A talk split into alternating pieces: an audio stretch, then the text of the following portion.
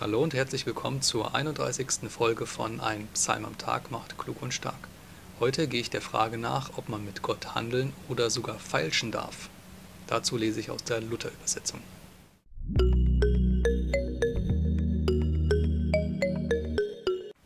Psalm 85 Bitte um neuen Segen. Ein Psalm der Söhne Korach vorzusingen. Herr, der du bist vormals gnädig gewesen deinem Lande und hast erlöst die Gefangenen Jakobs, der du die Missetat vormals vergeben hast deinem Volk und alle seine Sünde bedeckt hast, der du vormals hast all deinen Zorn fahren lassen und dich abgewandt von der Glut deines Zorns.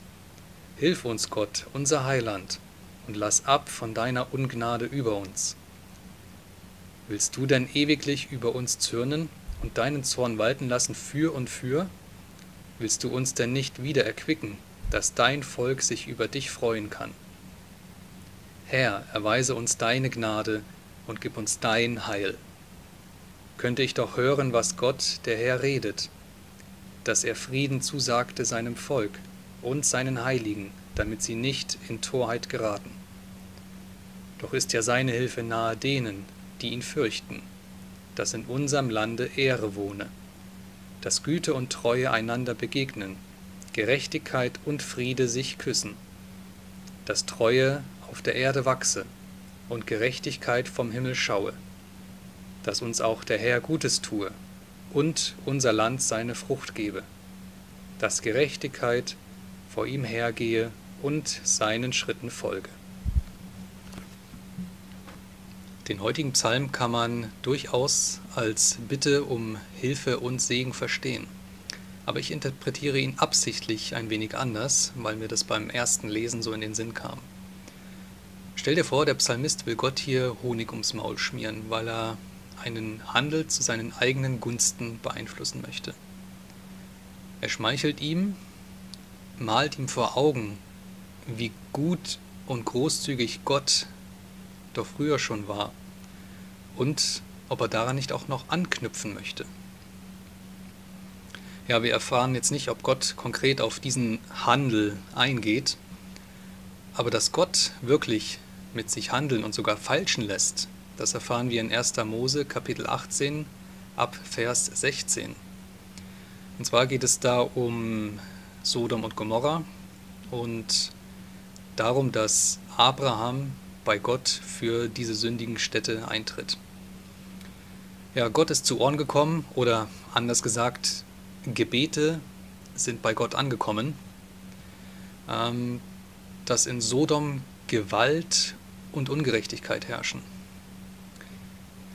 Gott will daraufhin diese Stadt zerstören oder diese Städte. Ja, letztlich betrifft es ja beide, auch wenn es in, dem, in, dem, in der Passage nur um Sodom jetzt erstmal geht.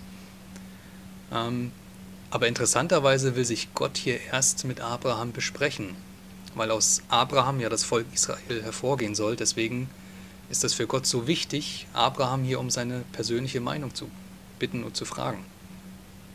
Abraham ist ziemlich besorgt, denn er hat Angst, dass mit all den schuldigen Menschen in dieser Stadt auch die Unschuldigen vernichtet werden könnten. Und daher wagt er es, Gott einen Handel anzubieten. Er sagt, Gott, wenn du in dieser Stadt 50 Gerechte findest, dann lass doch bitte davon ab, die Stadt zu zerstören. Und tatsächlich, Gott geht darauf ein. Und jetzt fängt Abraham mit dem Feilschen an. Im Laufe der Geschichte schafft er es dann, Gott auf fünf Gerechte herunterzuhandeln. Das zeigt uns, dass Gott durchaus bereit ist, mit sich handeln zu lassen, wenn es um eine gerechte Sache geht. Ja, aber wie ist jetzt die Sachlage hier im Psalm? Ich habe ihn absichtlich missverstanden, weil mir hier der Aspekt der, der Einsicht und der Buße fehlt. Der Psalmist betet zwar, dass Gott Gerechtigkeit und Hilfe bringt, dass das alles kommen mag und dass Gott auch in der Vergangenheit gut und gnädig war und dass er dem Volk vergeben hat und die Sünden vergessen hat. Aber es klingt alles für mich so, als wäre Gott hier nur ja, der Dienstleister und das Volk wäre nur Empfänger. Gott soll liefern, aber es kommt keine richtige Gegenleistung dafür. Und wenn Gott liefern soll, dann natürlich schnell zügig, vollständig. Ja, Gott und sein Segen müssen auf Abruf bereitstehen. Und zwar immer dann, wenn es jemand für nötig erachtet. Und wie oft befahre ich selbst diese Einbahnstraße? Wie oft bitte ich um Gerechtigkeit, um Führung, um das Wirken Gottes in meinem Leben oder auch für mein Umfeld? Aber bleibe selbst unbewegt und ja, unverändert in meiner fordernden Haltung. Verstehe mich nicht falsch, wir dürfen, wir müssen alles von Gott bitten, erbitten. Denn wir sind seine geliebten Kinder. So wie wir unseren Kindern, wenn wir welche haben, alles ermöglichen wollen, so möchte das Gott noch viel mehr für uns tun.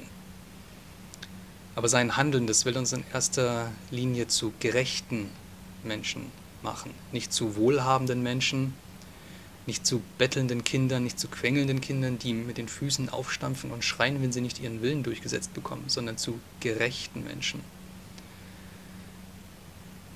Wir sollen also nicht zu unserem eigenen Vorteil bitten und auch nicht zu unserem eigenen Vorteil handeln.